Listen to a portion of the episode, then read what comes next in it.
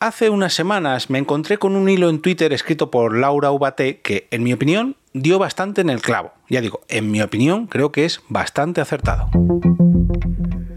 Te damos la bienvenida al otro lado del micrófono. Al otro lado del micrófono. Un proyecto de Jorge Marín Nieto, en el que encontrarás tu ración diaria de metapodcasting con noticias, eventos, herramientas o episodios de opinión en apenas 10 minutos.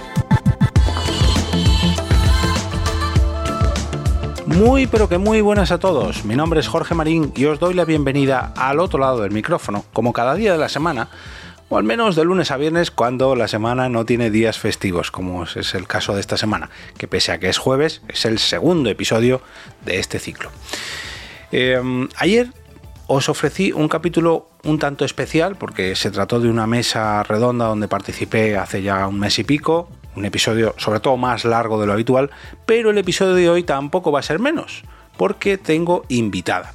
No invitada físicamente ni digitalmente, sino que me ha enviado un audio, como podéis haber escuchado en la intro. Hoy tengo a Laura Ubate, que es eh, presentadora y eh, podcast y jefa de podcast, productora en Adonde Media, fundadora del Café Podcastero, responsable de prensa en Los Podcasteros y eh, mm, asistente de producción en Canción Exploder.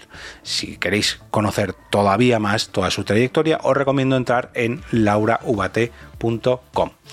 El caso es que hace unos 15 días, diría, más o menos, el 20 de abril, eh, me encontré con un largo y extenso hilo de, Twitter escrito por Laura, donde eh, comentaba que encontraba irónico cómo hay tanta, pero tanta, tanta gente que a día de hoy hace un podcast con el mismo tema y sobre todo con el viejo formato de los viejos programas de radio.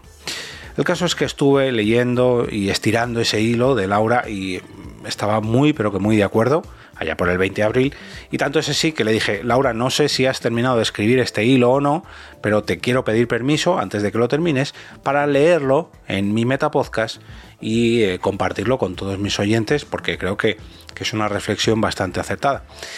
Y no solamente me dio permiso para leeroslo, sino que me dijo, oye, qué mejor que ya que somos los dos podcasters, que ya que somos los dos eh, creadores de podcast y ya que a los dos nos gusta tanto este formato de audio y este medio de comunicación tan nuevo, que te envíe este hilo de Twitter en formato podcast, en formato audio. Y hombre, dije, pues Laura, es todo un honor. Así que, así que os voy a dejar con ella para que os relate esta reflexión que publicó en Twitter. Yo creo que se desahogó un poquito y le sirvió también como guion para este episodio que os traigo hoy a continuación. Os dejo con Laura Ubate. Hola Jorge, soy Laura Ubate y esta es mi pequeña reflexión. Encuentro irónico cómo hay tanta gente que ahora hace un podcast con el mismo tema y formato de viejos programas de radio. A ver, claro, ¿quién no quiere hablar por horas frente a un micrófono sintiendo que todo lo que dice es absolutamente importante? Es el privilegio más grande, sobre todo porque uno cree que los demás escuchan asintiendo con aprobación. Este formato de expertos, mayoría hombres, entrevistando personalidades, existe desde que la radio existe. Con el tiempo, por más simpático que sea el hablante, resulta que quien escucha es más que un oyente así que apaga la radio. El experto, en negación, sigue hablando. Mi generación, sobre todo, se cansó de asentir y aprobar. Queremos hacer parte. No nos sentimos representadas en esas largas conversaciones de expertos y por eso salimos a hacer nuestros contenidos en redes sociales, con el formato y el tema que se nos da la gana. Entre otras, ¿saben por qué? Porque la radio, esa radio de formatos antiguos y expertos sagrados, no tiene espacio para la entrada de nuevos talentos. Habla y nos suelta el micrófono. Creo yo que teme al talento joven porque teme perder la atención. Por eso se siente vieja y anodina. La gran mayoría mutúa contenido en redes sociales.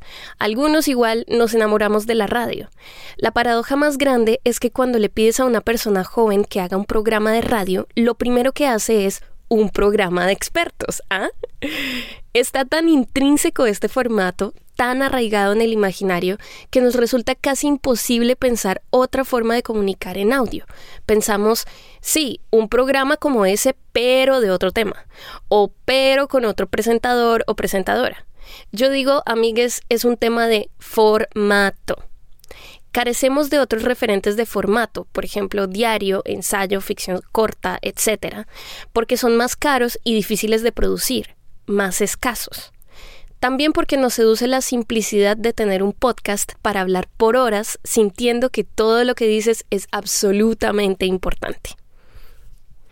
Dueños de los medios, o sea, un micrófono y conexión a Internet, sentimos que tenemos el privilegio más grande, que hablamos y los demás escuchan asintiendo con aprobación. Así se sienten la mayoría de podcasts conversacionales. ¿Ven la ironía? En un escenario donde el podcast abre un terreno gigante para contar en audio, decidimos crear en el formato que ya conocemos. Un formato que además envejeció mal. O díganme cuándo fue la última vez que escucharon tres horas de radio hablada sin música ni pausas. Porque el formato de expertos es, en suma, un formato que privilegia discursos de poder y eso, queridos, nos encanta. En especial, le encanta a los hombres blancos que están acostumbrados a dar cátedra pero para quien escucha eso cansa. Entonces vuelvo y digo, es un tema de formato. El cine sigue a la vanguardia narrativa porque transforma formatos. La televisión ganó riqueza cuando experimentó con géneros y formatos. TikTok es un maldito éxito porque explora nuevos y nuevos formatos. A eso hay que apuntarle. Cuando experimentamos con nuevos formatos en podcast, estamos empujando los horizontes de lo que es de verdad la narración en audio.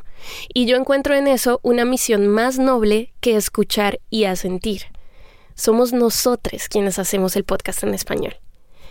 Esto no es como el cine, que la gente primero lo vio muda, luego en inglés, luego doblado y luego hecho en nuestro idioma.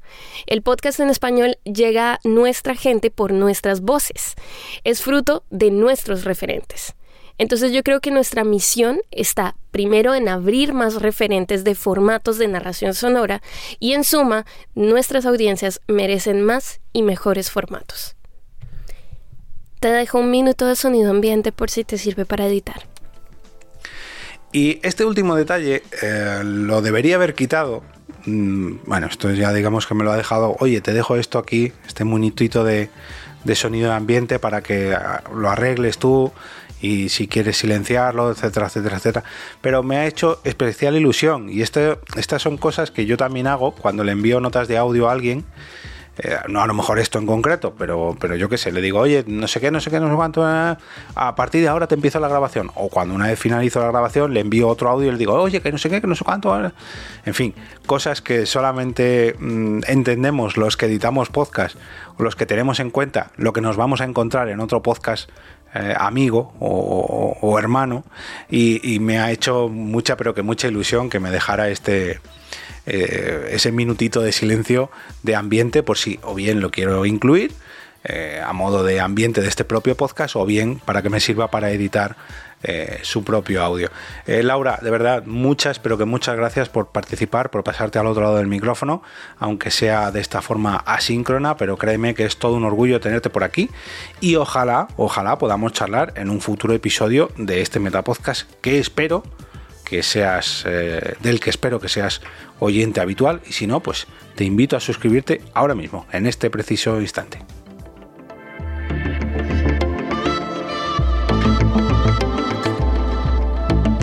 Y ahora me despido y como cada día regreso a ese sitio donde estás tú ahora mismo, al otro lado del micrófono.